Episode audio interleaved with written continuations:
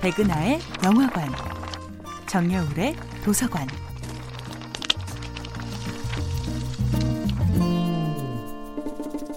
안녕하세요. 여러분과 아름답고 풍요로운 책 이야기를 나누고 있는 작가 정여울입니다. 이번 주에 만나보고 있는 작품은 조지 오웰의 1984입니다. 지난 시간 주인공 윈스턴이 글쓰기 하나로 순식간에 가짜 영웅 오길비를 만들어냈다고 말씀드렸지요. 그가 창조해낸 오길비는 영웅적인 상황에서 전투 중에 사망한 병사였습니다. 빅브라더는 당일 명령을 통해 다른 사람들의 귀감이 될 만한 일반 당원의 삶과 죽음을 부각시키고는 했는데요. 오길비 역시 당일 명령의 일환으로 만들어진 사람이었던 것입니다. 오늘 윈스턴은 오길비를 추모할 것입니다. 물론 오길비라는 사람은 존재하지도 않습니다. 그러나 서류상의 몇 줄과 가짜 사진 몇 개면 그를 실존 인물로 만들 수도 있습니다. 오길비는 금주와 금연을 생활화했으며 체육관에서 매일 1시간씩 운동하는 것 외에는 여가 활동조차 전혀 없는 사람이었죠.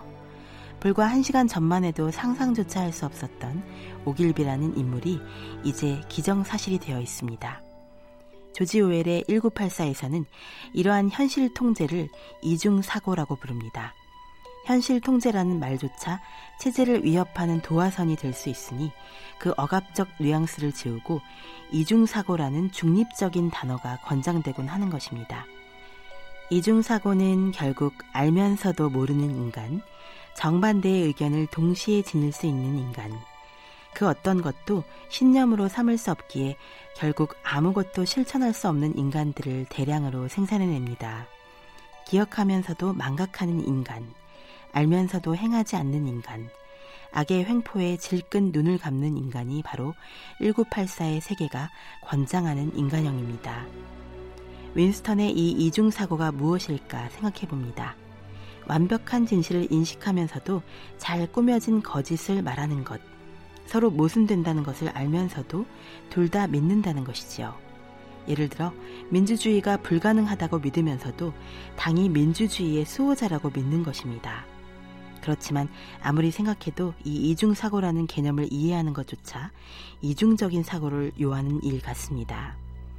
네트워크를 금지하는 세상에서도 네트워크를 향한 인간의 욕망은 멈추지 않습니다.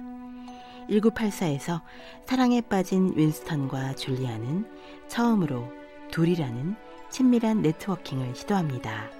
정여울의 도서관이었습니다.